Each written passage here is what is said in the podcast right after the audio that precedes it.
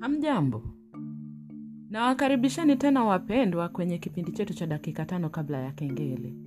Mie wenu wa dhati, bibie GK.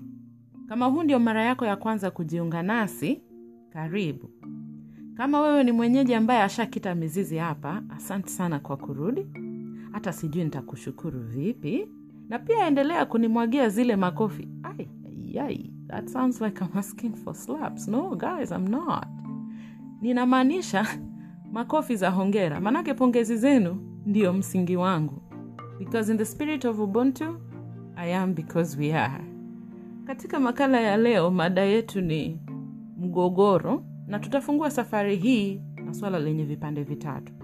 Kipande cha kwanza, wewe ushawahi kosana na mtu? Kipande cha pili, wewe ushawahi kosana na mtu aliye muhimu maishani mwako?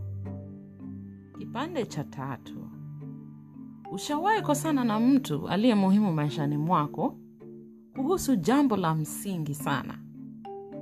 Masuala haya yanaweza kuwa masuala ambayo yanaegemea your values and understanding of right and wrong. Yanaweza kuwa mambo ya kidini, kisiasa, kimaadili, uwekezaji wa pesa, haleluya, wanandoa. Swali ni how do you handle such kinds of conflicts or situations when you get yourself in them? Maanake mimi nimetatizika sana. Wacha niwaelezee hadithi kwa ufupi, ndio mnielewe. Nilipomaliza shule ya upili, nilihama kutoka kijijini kwa mama na baba kuelekea pale mjini.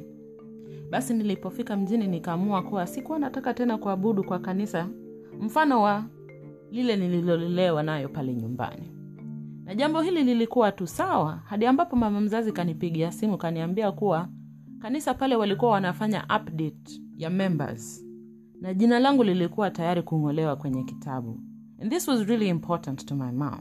Mie na upumbavu na ujuaji wangu wote wa miaka kumi na nane, manake nilidhanie mie ndiye kusema I did not handle that well. In fact, nilichukulia huo kama uvamizi kutoka kwa lile kanisa wa uhuru na hisia zangu za kuabudu, na sikuwa nataka kuelewa kwa nini mama alikuwa anaonekana ni kama anaegemea upande wao. Kwa hivyo jibu langu lilikuwa ni mi sijali, kwani hicho kitabu chao ndicho kitabu cha uzima. Maskini mzazi, Mungu ambariki, manake nadhani alikimbilia magoti na akaomba lile ombi la Stefano, Baba msamehe, manake hajui asemalo, hajielewi huyu mwanangu. Sio eti ninakana the sentiments I was trying to express then, but honestly the delivery was terrible ilikosa heshima na ilijazika na majivuno na ubinafsi usiozingatia hisia za mama mpendwa who was just trying to do what she considered the best course for her child.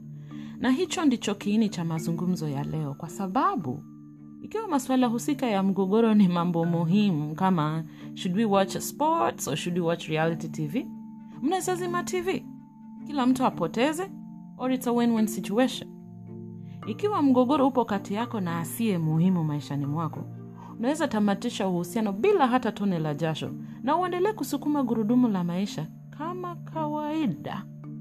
Granted, hautajifunza kuhusu you know, conflict management, lakini kumbuka, safari hii yetu ya maisha, nimekuwa nikisema, tunahimiza uhepesi wa safari. We can't save them all. Shida na kizungumti hutokea wakati ambapo mgogoro ni la kimsingi na hawezi tupiliwa, na iko kati yako na mtu ambaye kwa njia moja au nyingine huwezi pia kumtupa. Hawa ni watu ambao ushagundua na kukubali kuwa unawahitaji wao pamoja na uhusiano wao kuboresha maisha yako. Huo ndio utanzi wako. Utafanyaje? Ukiniuliza mimi, siku hizi masuala kama haya yanaponipata, ninapenda kufuata wasia mmoja kali sana usemao wakati mwingine unafika ambapo uhusiano ni bora kuliko kudumisha hisia zako za usahihi wa kimaadili. Or in other words, there comes a time when a relationship is more important than being right. Na kuhimiza sana ufikirie wasia huu. And to help, I will leave you with two reflective questions.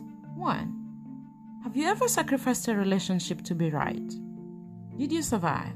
Two, Have you ever sacrificed being right for a relationship? Did the relationship survive? Natumai kuwa maswali haya yataibua mawazo ambayo yanaweza kuboresha na kuendeleza safari yako.